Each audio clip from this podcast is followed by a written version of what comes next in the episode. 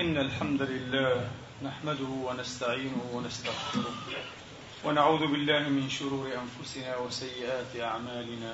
من يهدي الله فلا مضل له ومن يضلل فلا هادي له. وأشهد أن لا إله إلا الله وحده لا شريك له. وأشهد أن سيدنا ونبينا وحبيبنا محمدا عبد الله ورسوله وصفوته من خلقه وأمينه على وحيه. ونجيبه من عباده. صلى الله تعالى عليه وعلى آله الطيبين الطاهرين وصحابته المباركين الميامين وأتباعهم بإحسان إلى يوم الدين وسلم تسليما كثيرا. عباد الله أوصيكم ونفسي الخاطئة بتقوى الله العظيم ولزوم طاعته.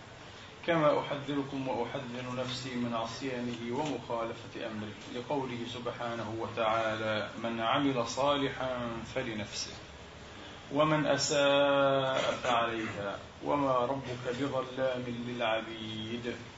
ثم أما بعد أيها الإخوة المسلمون الأحباب أيتها الأخوات المسلمات الفاضلات يقول الله سبحانه وتعالى في كتابه العظيم بعد أن أعوذ بالله من الشيطان الرجيم. بسم الله الرحمن الرحيم. ولقد كتبنا في الزبور من بعد الذكر أن الأرض يرثها عبادي الصالحون. إن في هذا لبلاغا لقوم عابدين وما أرسلناك إلا رحمة للعالمين إن في هذا لبلاغا لقوم عابدين وما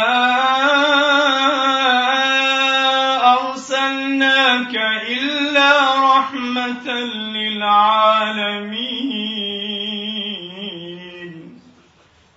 قل إنما يوحى إلي أنما إلهكم إله واحد. فهل أنتم مسلمون؟ فإن تولوا فقل آذنتكم على سواء.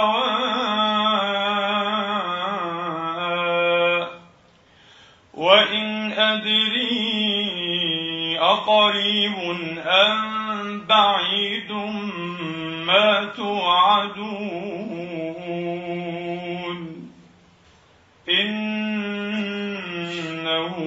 يعلم الجهر من القول ويعلم ما تكتمون. وإن أدري لعله فتنة لكم ومتاع إلى حين. قال رب احكم بالحق. وربنا الرحمن المستعان على ما تصفون. صدق الله العظيم. وبلغ رسوله الكريم. ونحن على ذلك من الشاهدين. اللهم اجعلنا من شهداء الحق القائمين بالقسط. آمين. اللهم آمين. وما أرسلناك إلا رحمة للعالمين. في ذكرى ميلاده صلى الله عليه وآله وأصحابه وسلم. في ذكرى ميلاد الرحمة المهداة والنعمة المسداة والسراج المنير. يجدر بنا أيها الإخوة والأخوات أن نتعمق هذه الغاية وما أرسلناك إلا رحمة للعالمين. ليس لعالم بل للعالمين لمجموع العوالم الاخوه يبدو ما ظهر منها وما استتر ما استبان منها وما اختفى. هو رحمة صلى الله عليه وآله وأصحابه وسلم للعالمين ولا جرم. ليس عجبا أيها الإخوة أن يكون ختام الأنبياء والمرسلين رحمة للعالمين. لماذا؟ لأن الله تبارك وتعالى ما خلق العالمين إلا رحمة وإلا بالرحمة وما يديمها وما يمسكها وما يرعاها وما يدبرها. وما يصرفها إلا برحمته. مما يعني بعبارة أيها الإخوة أخرى أن كينونة كل شيء هي تجل لرحمة الله. هي من رحمة الله. ذاتية كيانية أو كينونة شيئية كل شيء هي من رحمة الله. وهذا معنى قوله تبارك وتعالى الرحمن على العرش استوى. من عرشها إلى فرشها أيها الإخوة. من عرش الموجودات إلى فرشها. هي كلها تجل لرحمة الله. لأن الله تبارك وتعالى أخبر عن نفسه أنه رب السماوات والأرض وما بينهما الرحمن. الرحمن. أكبر تجل له لا إله إلا هو. أكبر تجليات الله هي الرحمانية. ولذلك أيها الإخوة لا جرم أن تبدأ سور القرآن العظيم المئة والأربع عشرة سورة دائما وباستمرار بهذا العنوان. بسم الله الرحمن الرحيم. لقد ذكرت الرحمة ومشتقاتها في كتاب الله في زهاء مئتي موضع. وبالإزاء لم يذكر الغضب والنقمة إلا في سبعة عشر موضعا فقط. أقل من العشر أيها الإخوة. فهل يجوز أيها الإخوة؟ وهل يجمل؟ وهل يحسن؟ وهل يصح؟ وهل يعقل؟ وهل يقبل؟ أن تبلور سورة لله تبارك وتعالى. سورة اعتقادية لله إيمانية لله. تجعله جبارا ومنتقبا وغاضبا ومتسلطا وقهارا أيها الإخوة لعباده وبخلقه وعلى خلقه. أكثر منه رحمن رحيما. خطأ خطأ خطأ بالغ. وهذا الذي يحدث لأول مرة أتنبه وأنا أتلو عليكم مقدمة الخطبة. وتعمدت أن أقول أتلو لأن هذا مما يحفظ. هذا تحفظناه صغارا ونردده كبارا. عباد الله أوصيكم ونفسي بتقوى الله. أين البشارة؟ كان المفروض أن يقول أبشركم ونفسي بعاقبة طاعته. تبارك وتعالى. وأحذركم بعد ذلك. لكن لا أوصيكم أما المعصية فأحذركم. هنا يغلب خطاب المقبورية أيها الإخوة خطاب المحاذرة خطاب الغضب خطاب الإنذار على خطاب البشارة. هل ركب عقلنا الثقافي أيها الإخوة؟ هل صيغت ثقافتنا في أزمان معينة في ظروف معينة بأعيانها؟ هذه الصياغة المختلة التي لا تتناغم مع القرآن العظيم. قرآن يذكر الله بالرحمة بالرحمانية بالرحيمية أيها الإخوة في زهاء مئتي موضع ولا يذكره بالغضب والانتقام الغضب العادل والانتقام المحسوب العادل أيضا إلا في سبعة عشر موضعا لكننا عكسنا الآية. وعكسنا الصورة تماما أيها الإخوة. فلنتعمق قليلا أيها الإخوة رحمانية الله. والموضوع حساس وجد. الموضوع جد أيها الإخوة. لأنه سيؤثر على رؤيتنا لأنفسنا على رؤيتنا لمصائرنا على مسالكنا على طرائق التعاطي أيها الإخوة مع قضايا الدين والحياة مع الناس مع الآخرين مع الموالي في الملة والمخالف في الاعتقاد أيضا. كيف؟ على نحو مبسط جدا أيها الإخوة. إذا انطلقنا. وكما يقول علماء وظائف الأعضاء وأطباء العيون بالذات إن الرؤية المحيطية الرؤية المحيطية دائما هي التي تتحكم وتحدد الرؤية البؤرية. كل طبيب عيون يفهم تماما ماذا أريد. كذلك نقول بلغة سهلة أيها الإخوة. إن الرؤية الشاملة للوجود وفي أعلى هذا الوجود تصنيفا فقط لا وجودا لأن الله قبل كل شيء وبعد كل شيء وفوق كل شيء هو الأول والآخر والظاهر والباطن. أول بلا أولية آخر بلا آخرية لا إله إلا هو. لكن تصنيفا من باب مقتضيات التصنيف الفلسفي والعلمي والعقلي في هذه المسألة. في أعلى السلم في أعلى الهرم رب الوجود لا إله إلا هو. رب الوجود. هذه الرؤية الكونية هذه الصورة الاعتقادية الإيمانية ستؤثر بعد ذلك وتلقي بظلالها على كل أفكارنا على كل سلوكاتنا على كل انطباعاتنا. فمن انطلق أيها الإخوة من فرضية أو مسلمة ربما تكون عنده مسلمة من مسلمة أن الله جبار أكثر منه رحمن رحيما لا إله إلا هو فإنه سوف يتسم بشيء من الفظاظة بشيء من الغلظة بشيء من القسوة مع نفسه أولا ومع الناس ومع الناس. وهل بعد التخلق بأخلاق الله أيها الإخوة؟ تخلق؟ نحن مأمورون أن نتخلق بأخلاق الرب لا إله إلا هو. كل الأديان التوحيدية تأمر أتباعها أن يتخلقوا بأخلاق الرب. فإذا غلب على هذا الرب أن يكون متسلطا قهارا جبارا لا إله إلا هو. أكثر منه رحمن رحيما.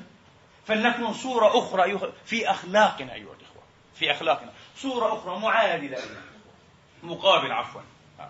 فلذلك يغلب علينا الفظاظة والقسوة والغلظة. الأمر الذي سيؤثر بدوره على موقف الناس منا. سيجابهون فظاظة بفظاظة وقسوة بقسوة وغلظة بغلظة. ثم سنتأثر أيها الإخوة في المرحلة الثالثة معززين هذه الصورة. حقا الكون هكذا الدنيا هكذا أه؟ حقا الله عز وجل هكذا كما نعتقد وهكذا تكتمل الدائرة. لنعود ننظر إلى الرب لا إله إلا هو منتهى كما نظرنا إليه مبتدأ بنظارة المرارة بنظارة مرارتنا. لأننا أيها الإخوة نتعانى تجارب مريرة مع أنفسنا مع أقدارنا مع القدر مع الناس أيضا. تؤكد أن القسوة أغلب. تؤكد أن هذه الحياة تحتاج إلى صبر أكثر مما تحتاج إلى شكر. وهذا غير صحيح. وإن تعدوا نعمة الله لا تحصوها. ليس في القرآن آية واحدة وإن تعدوا مصائب الله لا تحصوها. بالعكس في القرآن وما أصابكم من مصيبة فبما كسبت أيديكم ويعفو عن كثير.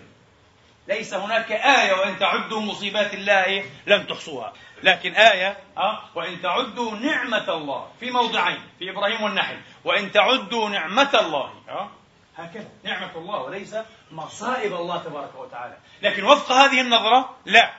ستغدو هذه الحياة تحتاج إلى صبر أكثر مما تحتاج إلى شكر. فهكذا ننظر بمنظار أو بنظارة المرارة المعاناة إلى الرب لا إله إلا هو لنجده والعياذ بالله أعوذ بالله من زلات اللسان وزلقات الجنان. أضيق للأسف وأكثر محدوديا مما هو لا إله إلا هو.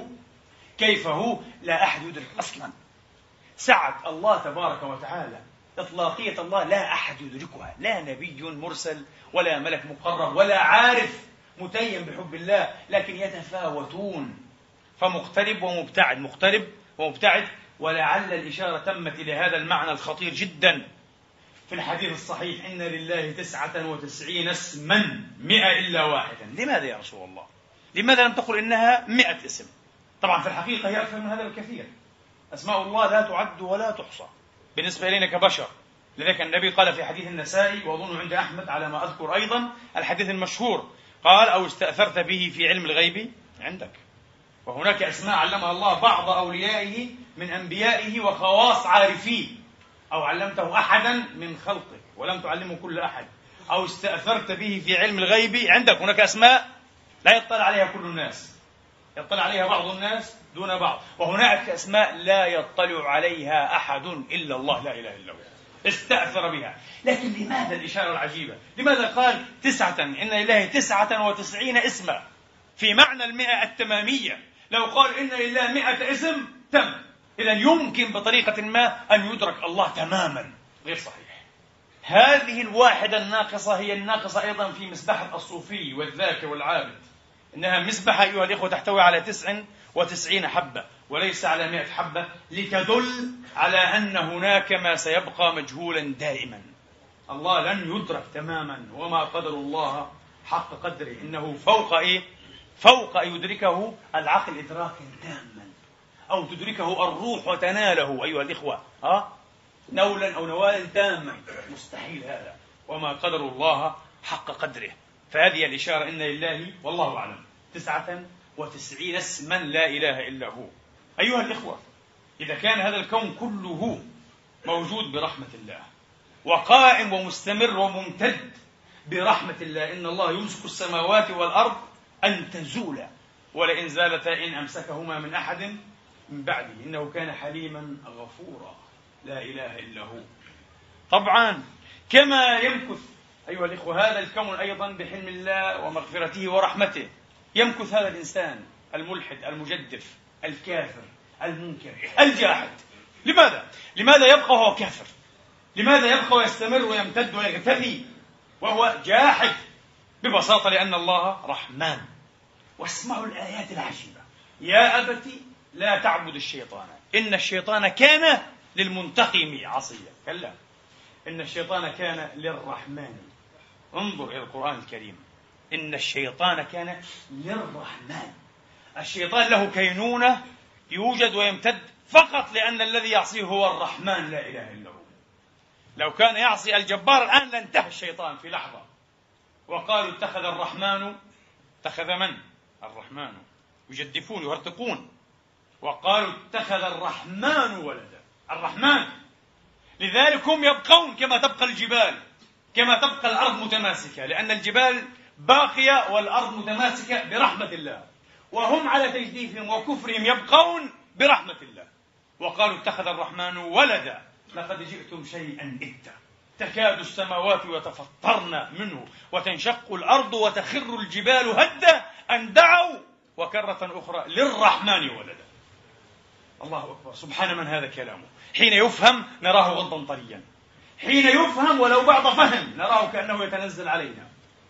كما قال والد محمد إقبال له. يا بني قال كنت أقرأ القرآن بين يدي كل صباح بعد صلاة الفجر سنتين. ذكرتها مرة. هكذا المربي. وهكذا التربية. قال سنتين. وهو يستمع إليه ثم يهز رأسه. والد الفيلسوف والصوفي والشاعر الكبير محمد إقبال قدس الله سره الكريم. يهز رأسه. قال بعد سنتين قال يا بني أسمعك منذ سنتين ترتل القرآن. وهذا لا يعجبني. قلت لماذا يا أبتي؟ قال رتل القرآن إذا رتلته وكأنما أنزل عليك. أنت المخاطب. القرآن يتوجه إليك. إن قرأته هكذا ستفهمه. إن لم تقرأه هكذا لن تفهم منه شيئا. أشعر الآن حتى حين تستمع أيها الإخوة. تشعر أنهم إنما يقرؤون. إما لإظهار إمكانات صوتية وإما أيها الإخوة لعد الصفحات حتى ينتهي من الجزء قد أتم الجزء التاسع والعشرين وبقي الثلاثون ثم نعود هكذا. يحسب. عنده عداد آه وحسب يحسب فقط هو. هذه ليست قراءة. أفلا يتدبرون القرآن؟ قال اقرأ القرآن وكأنما عليك أنزل. وجعلوا الملائكة الذين هم عباد الرحمن إناثا. أشهدوا خلقهم؟ ستكتب شهادتهم ويسألون. الذين هم عباد من؟ الرحمن. واتهموا هذا الرحمن أنه اتخذ الملائكة إناثا. ولذلك أبقاهم لأنه رحمن. لأنه رحمن لا إله إلا هو. فإن كذبوك فقل ربكم ذو رحمة واسعة. الله أكبر. ولذلك سيخلي بينكم وبين أن تعيشوا عبدي. لي عليك فريضة ولك علي رزق. فإذا خالفتني في فريضتي لم أخالفك في رزقك. لماذا؟ لأنك أنت الجحود الكافر. أما أنا فأنا المعطي الشاكر. لا إله إلا هو. أنت ستخالف وحتما ستخالف. فإذا خالفتني في فريضتي لم أخالفك في رزقك. لماذا؟ لأنه رحمن. لا إله إلا هو. وبهذه الرحمانية أوجد هذا الوجود. بسم الله الرحمن الرحيم. الحمد لله رب العالمين الرحمن الرحيم. إذا هذه علاقة الوجود بالرحمانية. أيها الإخوة هذه الرحمانية هذه الرحمة أوجدت الوجود الوسيع من عرشه إلى فرشه إدراكها أيضا على أي نحو ضاق أو اتسع كفيل بأن يوسع الكون أو يضيقه. فكروا طويلا في هذه الجملة. سترى العالم وسيعا جدا جدا جدا بمقدار ما تتعمق رحمة الله. سترى العالم ضيقا جدا جدا جدا بمقدار ما تعمى عن ملاحظة رحمانية الله. الرحمة أوجدت الوجود. إدراك الرحمة كفيل بتوسيع الوجود. ما معنى توسيع الوجود؟ أن نراه بسعته أو بما يقارب سعته. لأنه صعب أن نراه بسعته الحقيقية. العالم أوسع مما نظن بكثير أيها الإخوة. والجود والكرم أوسع دائرة مما نخال بكثير. بكثير أيها الإخوة. حافظ أو حافظ الشيرازي قدس الله سره قال مرة إن نظرت إلى هذا الإله العظيم إن نظرت إلى الله في مرآة الكون سوف ترى ثغرات كثيرة. ما يسميه بعض فلاسفة الغرب إله الثغرات مثل إله نيوتن. إله الثغرات. في ثغرات في الكون. في أشياء غير مضبوطة غير مسيرة بدقة. لذلك لابد أن يتدخل عقل الفيزيائي وعقل الفيلسوف لكي يسد هذه الثغرات. كلام فارغ. كلام فارغ. الثغرات في عقولنا. الثغرات في تفكيرنا في فلسفاتنا في مناهجنا في أنماط إدراكنا للوجود. كلام فارغ. ما في إله ثغرات في عقل ثغرات. ما هذا الجحود أيها الإخوة؟ ما هذا الغرور الإنساني؟ الثغرات في الإله وليست في عقلك ثم يزعم أنه ضرب من الإيمان. ضرب من ضروب الإيمان. إيمان ماذا؟ كلام فارغ أيها الإخوة. كلام فارغ. فإن نظرت إلى الله في مرآة الكون وجدته إله النقص. إله الثغرات. هناك نقص. هناك ثغرات. هناك مظاهر غير معقولة وبالتالي غير مقبولة في الكون. أما إن نظرت إلى الكون في مرآة الله فسوف ترى الكمال والتمام وسوف تصيح مع أبي حامد قدس الله سره ليس في الإمكان أبدع مما كان. الذي أحسن كل شيء خلقه. خلق كل شيء فقدره تقديرا. تقول مصادرة على المطلوب. كلام فارغ يقنع المليين من أمثالكم لكن لا يقنع العقل العلمي والعقل المتحرر. لا. بالعكس كلام عميق وعميق جدا. لكن مؤسس على بعض الحقائق أيها الإخوة. ما معنى هذا؟ معنى هذا وباختصار أنه لكي نعرف الله لابد أن يتعرف الله إلينا. لن نستطيع عبر هذا الكون وحده وعبر هذا هذا العقل المجرد وحده أن نعرف الله حقا. مستحيل. ولذلك ما يعرف بالدين الطبيعي وبالإله الطبيعي. دين بلا وحي وإله بلا وحي وبلا اتصال كلام فارغ. انتهى بهم إلى الحال على فكرة. كل الذين بدأوا بالربوبية هذا اسمه مذهب الربوبية. لديهم في الغرب ليست كالربوبية القرآنية. مذهب الربوبية مذهب الدين الطبيعي أه؟ دين بلا وحي إله بلا اتصال. انتهوا إلى الإلحاد والجحود ونتيجة طبيعية. مفهومة تماما مفهومة تماما. أقول إذا أردنا أن نتعرف أيها الإخوة وأن نبني صورة لله تبارك وتعالى بتأمل الكون مجردا وحده بغير وحي بغير أن يتعرف الله إلينا سوف نقع في شرك لا نهاية له. ستتعدد الآلهة بتعدد عقولنا. كل منا سيكون له إله. أكثر حقيقة سيكون عدد الآلهة بعدد تطوراتها الفكرية. كل خمس ست سنوات سوف تتطور وتخلق إلها جديدا وتبلور إلها جديدا وتمحو إلها جديدا وتثبت إلها جديدا. كلام فارغ تماما كما قيل في الفيلسوف الإنجليزي الملحد برتاند راسل إذا أردت أن تفهم أي موضوع وتفهم رأي برتاند راسل فيه فعليك أن تنظر إلى الساعة. لماذا؟ عليك أن تنظر في أي وقت كتب راسل هذا البحث لأنه كان يتطور فكريا بشكل عجيب. دائما يتطور ويتناسخ فكريا. لذلك آراؤه فيها تناقض وفيها تضاد ومشاكسة كبيرة جدا.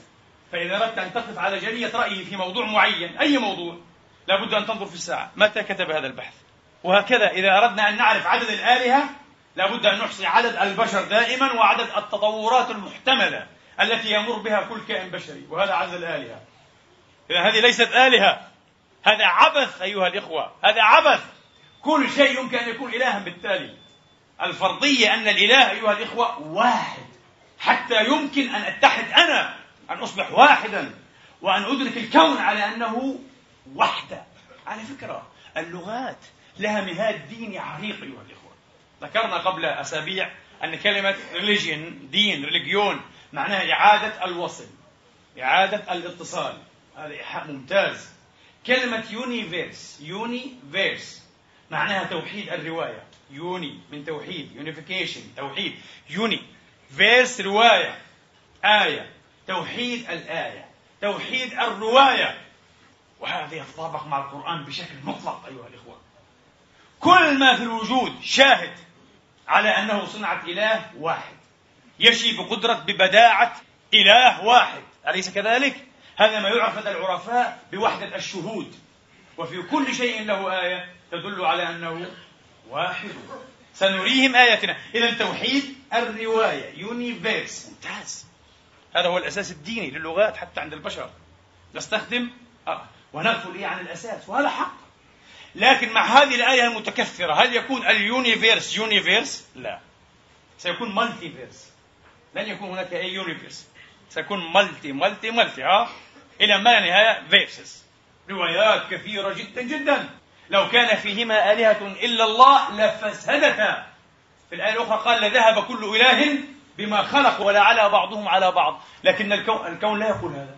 الكون يقول إنه متسق ومنتظم ومدبر أيها الأخوة بتدبير واحد. فلا بد من توحيد الرواية. لا بد أن يتوحد الكون حتى أتوحد أنا. ولن يتوحد الكون أيها الإخوة حتى أتوحد أنا قبل في إدراكه. جدلية علاقة ديالكتيكية جدلية. كيف أتوحد أنا؟ فقط عبر منفذ واحد الوحي الإلهي. ولذلك قال وإن من أمة إلا خلا فيها نذير لذلك تعرف إلينا لا إله إلا هو. من هنا هو امتن علينا عز وجل. والله أيها الإخوة لا أقول قصر الطريق بل دلنا على الطريق لأنه بغير هذه الدلالة لن نتعرف طريقا. سوف نقع في تكثر لا نهائي. سوف نكون ضحايا الشركية أيها الإخوة صنوف الوثنية المتعددة. لذلك في موضوع الرحمانية وهي أعظم تجل في عالم الخلق كل كينونة الأشياء أيها الإخوة هي من رحمانية الله تبارك وتعالى. ماذا قال؟ فكروا في هذه الآية العجيبة. قال نبئ عبادي. الله أكبر. أني أنا الغفور الرحيم. كأنه يقول بلا وصلة النبوة بلا وصلة الوحي لن يدرك العباد. هذه الحقيقة الإلهية التعرفية. لن تدرك. صعب جدا. صعب أن تدرك مدى سعة هذا الوجود. لأنك لن تدرك مدى إيه؟ رحمانية الله الفائضة في هذا الوجود المؤسسة لهذا الوجود الممسكة والمدبرة والممدة لهذا الوجود. لن تدرك. ستدرك أنت؟ كما قلنا بالطريقة الأخرى أه؟ الله في صورة الكون في مرآة الكون ولن تدرك هذا. سوف ترى الأمراض الأوجاع المعوقين الحروب القتل النفي السجون الآهات العذابات المرائر الألاقي المصائب. وسوف تقول أين؟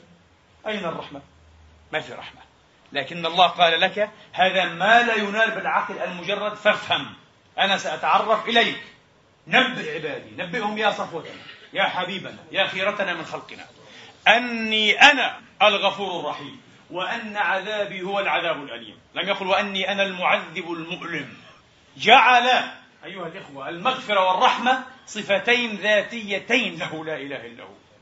صفة ذات قال أني أنا في الصحيح قال صلى الله عليه وسلم إن الله تبارك وتعالى حين قضى الخلق وفي رواية عند مسلم حين خلق الخلق كتب كتابا فهو عنده فوق العرش. إن رحمتي تسبق غضبي. إن رحمتي تسبق غضبي. وكذب وكفر بهذه الصفة الذاتية لله. كل من أراد أن يصوره لنا على أن غضبه يسبق رحمته. هؤلاء الذين يؤيسون ويقنطون عباد الله من رحمة الله. هؤلاء الذين يسدون على العباد كل المنافذ. نحن لن نوسع أيها الإخوة فقط سنعيش في سعة ما أخبر الله عنه. الله يقول إن تجتنبوا كبائر ما تنهون عنه نكفر عنكم سيئاتكم وندخلكم مدخلا كريما. بالأمس سألني سائل هل تشترط التوبة لمغفرة الصغائر قلت لا. نصوص كتاب الله وصحيح سنة مصطفى عليه الصلاة والسلام وآله ومن والاه. كلها متظاهرة متضافرة متساوقة أيها الإخوة متسارعة إلى تقرير هذه الحقيقة أن الصغائر تغفر بالحسنات المتبعة تغفر بالمصائب المكفرة كلا بحسبه. الصلوات الخمس والجمعة إلى الجمعة ورمضان إلى رمضان مكفرات لما بينهن. إذا اجتنبت وفي رواية ما اجتنبت الكبائر. لا تقل لي الصلوات الخمس مكفرة مع التوبة كلام فارغ. وحشو لماذا؟ لأن التوبة تكفر حتى الكبائر أيها الإخوة. حتى الكبائر. فالصغائر تكفر بمجرد الصلاة. لأنك قد ترتكب صغائر وأنت حتى غير واعي بها حتى وإن كنت واعيا مجرد أن تهرع وتتوضأ مع هذا الماء مع قطرات الوضوء تنزل هذه الصغائر. من يديك من كفيك من فمك آه. من عينيك من كل شيء. حتى تنزل مع آخر قطرات الماء يقول عليه الصلاة والسلام. من غير توبة. من غير توبة. بالاستغفار تكفر. بالصلوات ذاتها تكفر. بالمصائب بالهم بالحزن بضيق الصدر. أيها الإخوة بالحرج الذي تجده في نفسك آه؟ يعني الضيق تكفر بإذن الله تعالى. رحمة واسعة. لو لم تكفر لجاء كل واحد منا يوم القيامة بأمثال الجبال والعياذ بالله من السيئات. لأننا نحتقب سيئات صغيرة كثيرة جدا جدا كل يوم. ندري أو لا ندري. ندري الذين يجتنبون كبائر الإثم والفواحش. قال إلا اللمم. إلا اللمم. الصغائر. إن ربك واسع المغفرة. واسع المغفرة. تقول لي والكبائر. هنا قال إن تجتنبوا. قال لك الكبائر. إن تبت منها. تاب الله عليك ولا بد. إن تبت منها التوبة الصادقة. هو وعد ولا يخلف. وهو الذي يقبل التوبة عن عباده. وعد ولا يخلف. لا, لا يتخلف كلامه. إن تبت ما يسمى فعلا بالتوبة. تاب الله عليك. تقول لي وإن لم أتب لي قريب لي نسيب لي حبيب مات من غير توبة. أقول لك هو أيضا في سعة رحمة الله. إن شاء الله غفر وإن شاء آخر. نسأل الله يغفر لكل موحد. لأنه قال إن الله لا يغفر أن يشرك به. ومعنى هذا لا يغفر الشرك إن ميت عليه. من مات مشركا لقي الله مشركا لا يغفر له. لكن طبعا من كان مشركا في الدنيا وتاب. طبعا. يتوب الله عليه كما تاب على الصحابة الذين كانوا مشركين. بعض من أشرك منهم. ألم يكونوا مشركين عباد الأصنام؟ وتابوا. تاب الله عليهم. كما يتوب على ملحد الآن يدخل الإسلام. يتوب الله عليه. طبعا. فمعنى أنه لا يغفر أن يشرك به أي إن ميت عليه. إن ميت على الشرك أه؟ ولقي الله والعياذ بالله بشرك فالله لا يغفره. انتهى. لماذا؟ كيف يغفره أيها الإخوة؟ وهو أيضا لم يطلب منه المغفرة. لم يؤمن به ساعة هذا أصلا هو. لو آمن بالله لو آمن ولذلك لما سئل النبي عن ابن جدعان لكن لنا تعليق على هذا الحديث في مسألة العذر بالجهل أه؟ لقد كان يعمل أعمالا طيب وكذا هل يغفر الله له؟ قال لا لأنه لم يكن يقول إيه؟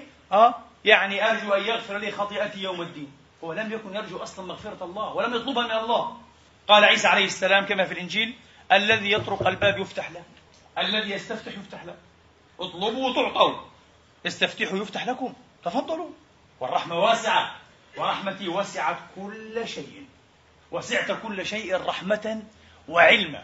فالموحد أيها الإخوة الذي يموت وهو محتقب للكبائر ولم يتب منها لا تقولوا كالمعتزلة والخوارج لا يغفر له. بالعكس أغلب الظن إن شاء الله في رحمة الله أنه يغفر له. لكن هناك خطر ألا يغفر له. انتبهوا. لأنه لقي الله بالكبائر فلذلك قالت الآية إن الله لا يغفر أن يشرك به ويغفر ما دون ذلك لمن يشاء. فقيدها بماذا؟ بالمشيئة. أما بالتوبة ما في مشيئة. كما قلنا لأنه لا يخلف الميعاد. قال قل يا عبادي الذين أسرفوا على أنفسهم لا تقنطوا من رحمة الله. إن الله يغفر الذنوب جميعا بما فيها الشرك أي بالتوبة. إنه هو الغفور الرحيم وأنيبوا إلى ربكم. توبوا. عودوا عودوا وأنا أعدكم أنني أغفر كل الذنوب.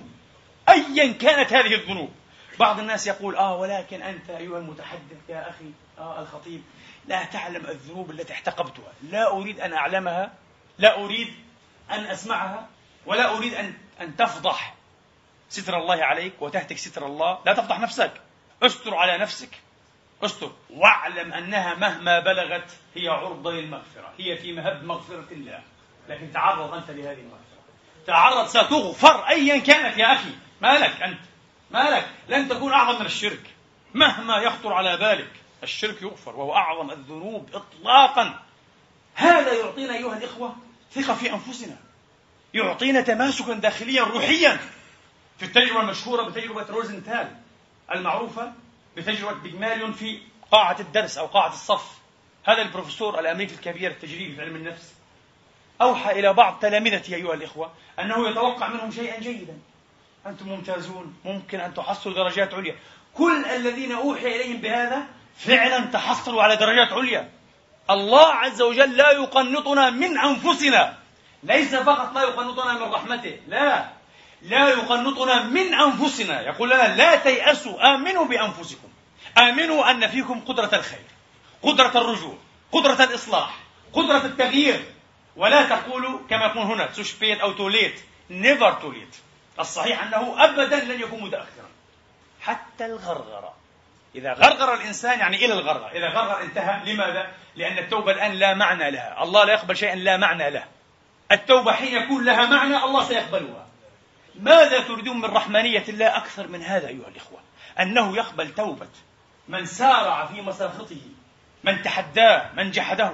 سبعين سنة كاملة.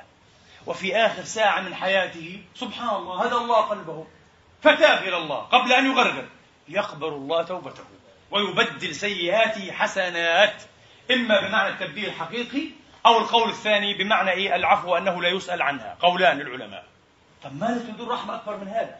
لماذا؟ الله أتاح هذه الفرصة. بعض الناس جادلني في هذه المسألة. وهل هذا معقول؟ قلت له كل المعقولية. هذا الذي جادل العالم في نظره أضيق مما هو في الحقيقة. لم يدرك أيها الإخوة هل فكرتم لماذا يقسم الله بالضحى؟ لماذا يقسم الله بالشمس بالليل بالقمر بالنهار بمواقع النجوم؟ كلها مظاهر رحمانية. انتبهوا. بروفيسور مسيحي بروتستانتي أمريكي أدرك هذا. أذكى منا حقيقة. أفهم القرآن في هذه النقطة من هذه الحيثية منا. قال أنا وجدت القرآن أمامي وفي عيني عالما من النور عالما من الضياء عالما من البهجة والانفتاح. عبر ماذا؟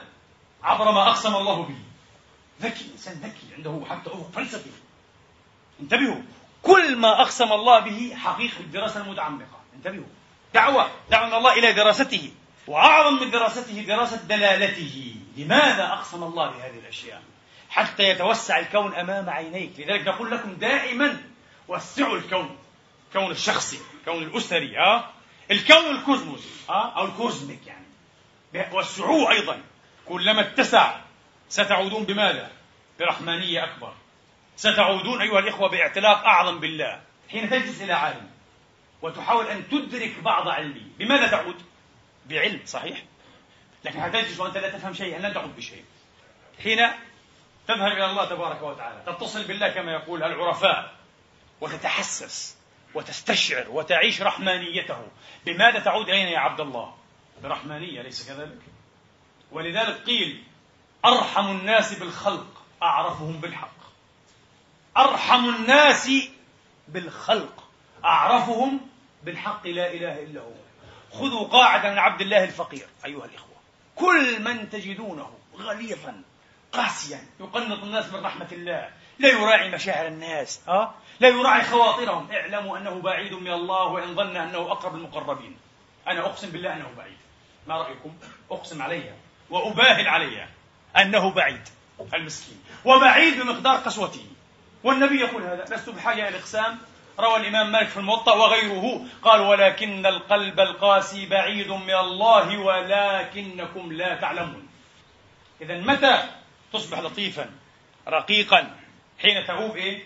من رحلة استشعار الرحمة إدراك الرحمة تحسس الرحمة في الحياة. سأوضح هذا بمنظور فلسفي أكثر عمقا. الطفل أيها الإخوة الذي انتظر لعبته المفضلة الثمينة سنة كالطفل العربي المسكين الفلسطيني ربما هي الأكثر مسكنة. من العيد إلى العيد. أنا كنت أنتظر من العيد إلى العيد حتى أحصل على مسدس آه، من العيد إلى العيد. أحلم به 360 ليلة تقريبا. آه. سنة كاملة يحلم بهذه اللعبة أيها الإخوة. ثم يتحصل عليها. انتبهوا. فإذا وقعت هذه اللعبة تدشتشت تكسرت. في نظر هذا الطفل نهاية العالم. هذا أعظم بكثير من أن تقول له ستقوم الحرب العالمية الثالثة. ثالثة إيش؟ أعظم بكثير. اللعبة راحت.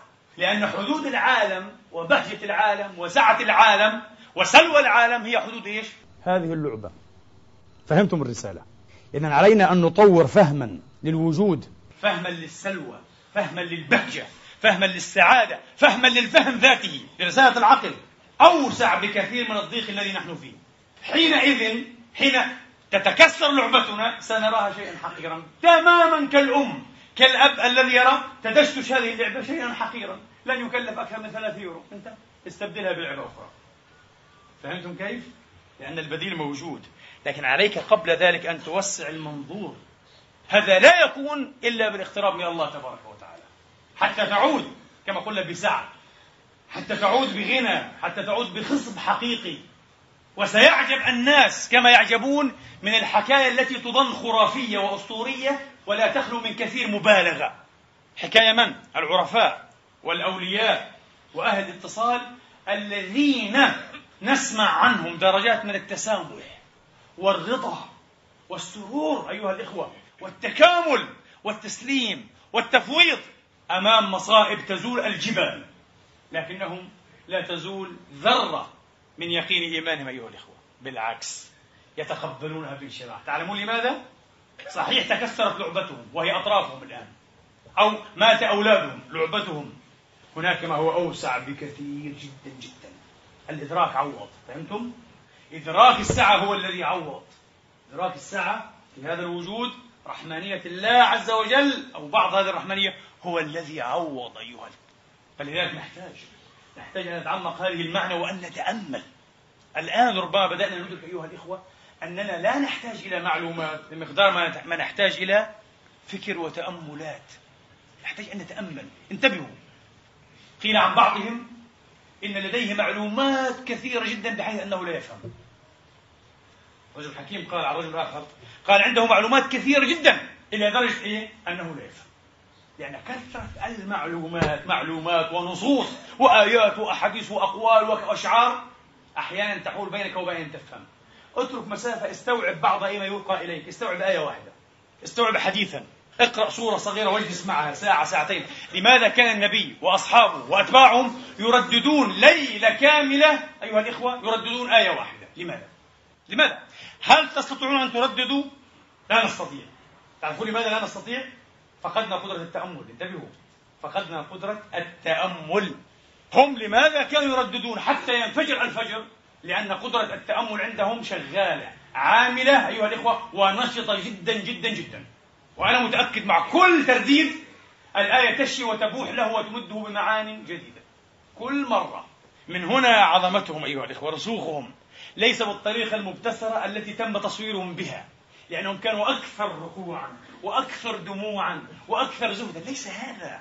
لماذا نأخذ مع الظاهر مع ما يحسب؟ كل ما يحسب هو ظاهري. كل ما لا يحسب ولا يدرك إلا بخبرة مماثلة ترتقي سنخيا مع تلكم الخبرات الفريدة. هذا أيها الإخوة هو المعول المعول عليه صحيح صحيح. لابد أن أحترز وأقول لست أود أن نكون منفتحين منفتحين إلى درجة أن إيه؟ نفقد مفاصل الباب. انتبهوا. يمكن أن تفتح الباب خمسة سم جيد. يمكن أن تفتحه عشرة. نصف متر أيها الإخوة تسعين درجة. أكثر من تسعين درجة. ممكن. لكن إذا أردت أن تنفتح بالمطلق على طريقة بعض الناس فستفصي ستفقد مفاصل الباب. بمعنى ستصبح عدميا. سيستوي عندك الحق والباطل. وقول إبليس وقول القديس وقول رب العالمين وقول الكفر برب العالمين. وستنتهي إلى ضياع. انتبه. لذلك نحن انفتاحنا مؤسس. مؤسس بالقاعدة التي قاعدنا أيها الإخوة وأشرنا إليها بما تعرف به تبارك وتعالى علينا وإلينا. كيف تعرف إلينا؟ يعني بوحيه يعني بكلامه. بحبل الله المتين الذي لن يضل من تمسك به. طرف بأيدينا وطرف بيده لا إله إلا هو. أقول قولي هذا وأستغفر الله لي ولكم فاستغفروه.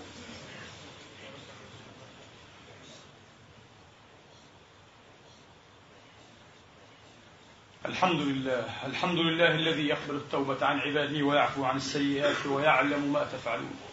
ويستجيب الذين آمنوا وعملوا الصالحات ويزيدهم من فضله والكافرون لهم عذاب شديد. وأشهد أن لا إله إلا الله وحده لا شريك له.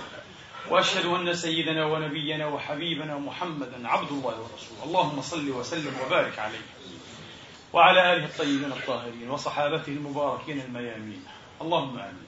أيها الإخوة منذ فترة بضعة شهور وأنا أتساءل أسأل نفسي لم يأتني الجواب إلا قريبا جدا. هل أنا طبيعي أو غير طبيعي؟ شككت في نفسي. قد أكون مختلا نفسيا أو حتى عقليا. لماذا؟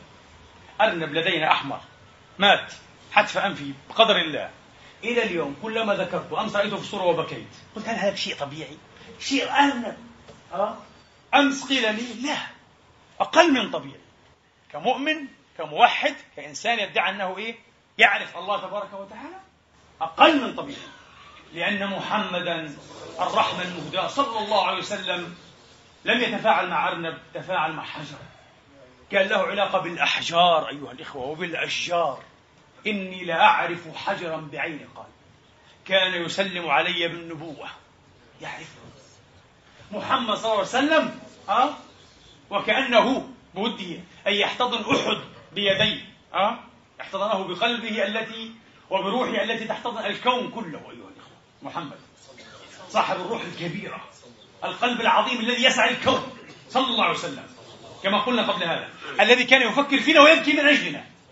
قلتها مرتين قبل وهذه الثالثة. ونحن لا نستطيع أن نفكر حتى في أحفادنا الذين لم نرهم ونبكي من أجلهم. لا نستطيع. أنا لا أستطيع.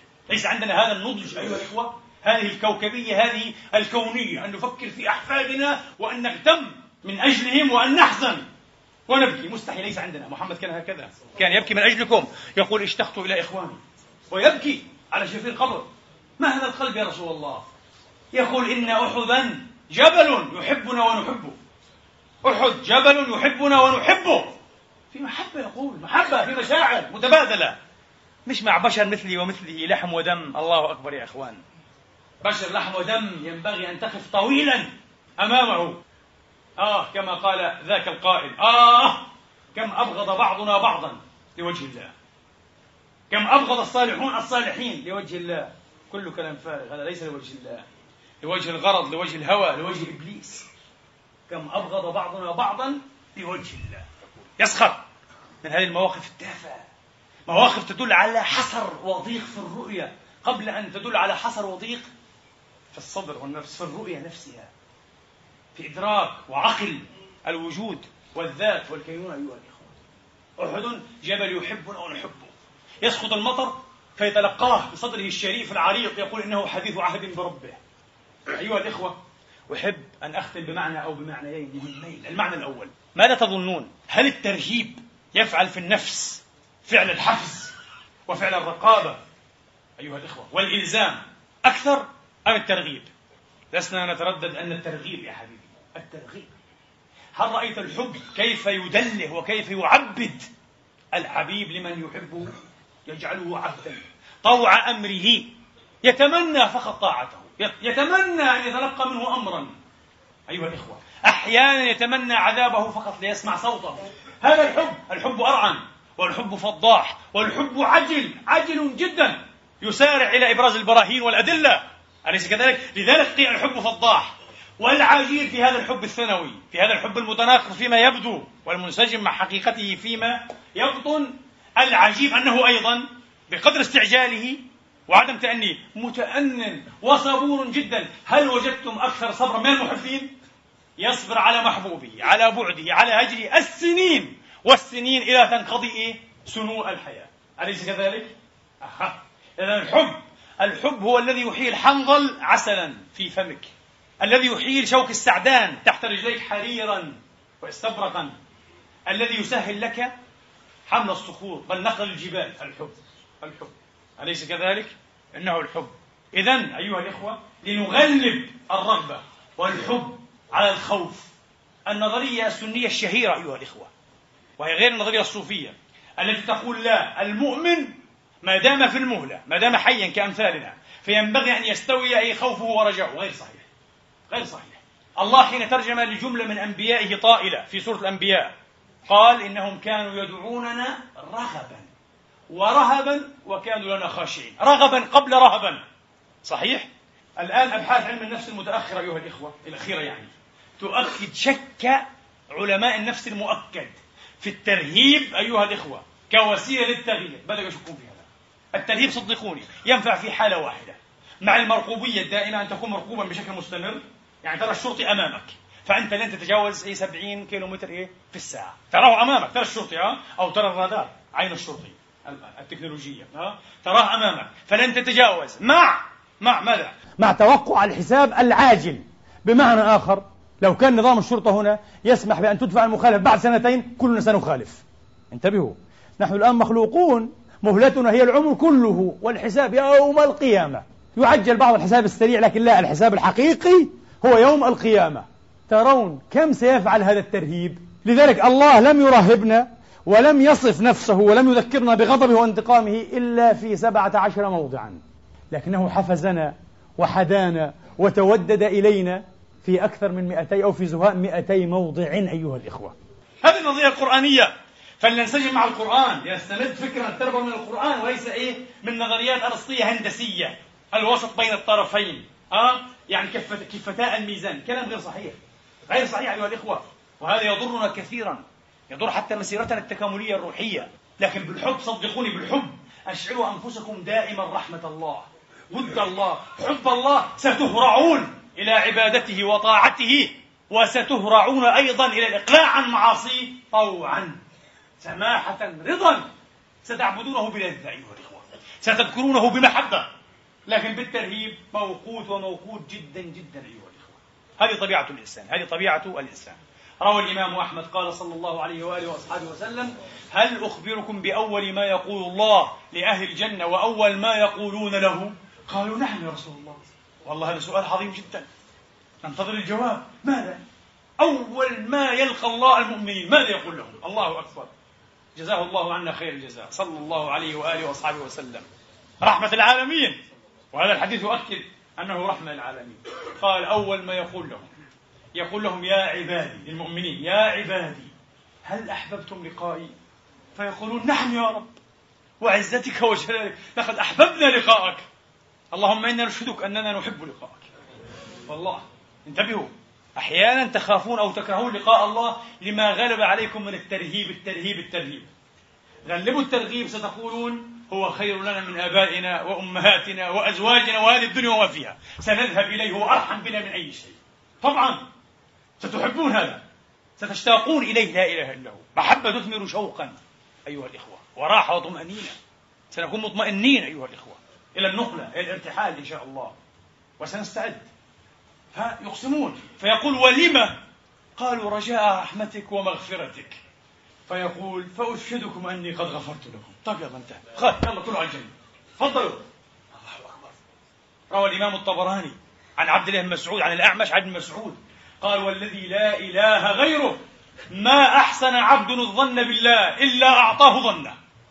الله أكبر فأحسنوا الظن بالله يا إخواني. لكن صدقوني لن تحسنوا إذا أسأتم العمل بإصرار.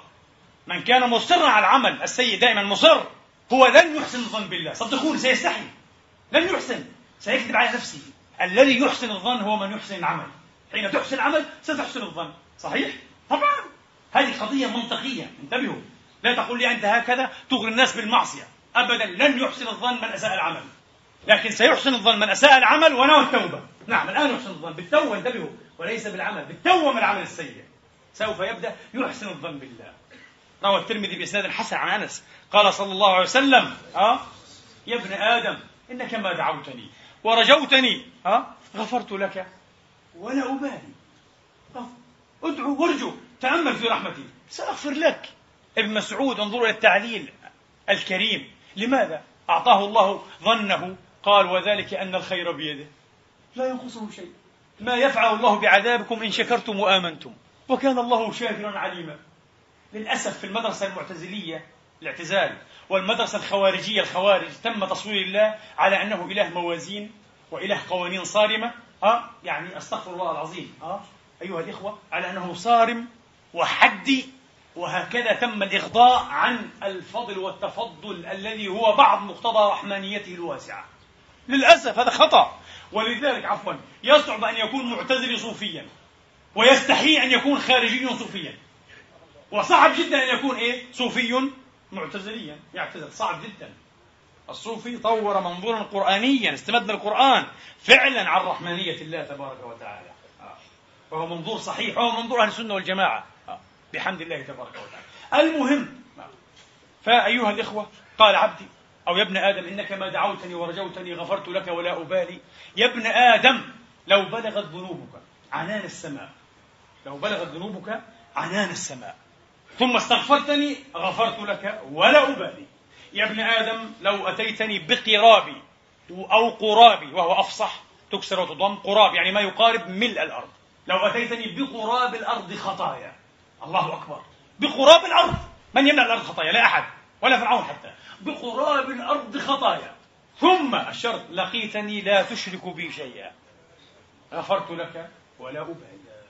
فاللهم إنا نسألك بأسمائك الحسنى وصفاتك العلى وكلماتك التامة التي لا يجاوزهن بر ولا فاجر أن تحيينا على ملة لا إله إلا الله. محمد رسول الله وأن تميتنا على ذلك. اللهم لا تمتنا إلا وأنت راض عنا. لا إله إلا أنت سبحانك إنا كنا من الظالمين. اللهم اغفر لنا مغفرة عامة شاملة.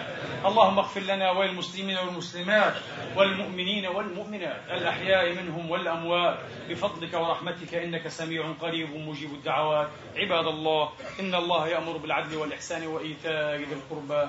وينهى عن الفحشاء والمنكر والبغي يعظكم لعلكم تذكرون. اذكروا الله العظيم يذكركم واشكروه على نعمه يزدكم وسلوه من أفضاله يعطكم وقوموا إلى صلاتكم يرحمني ويرحمكم.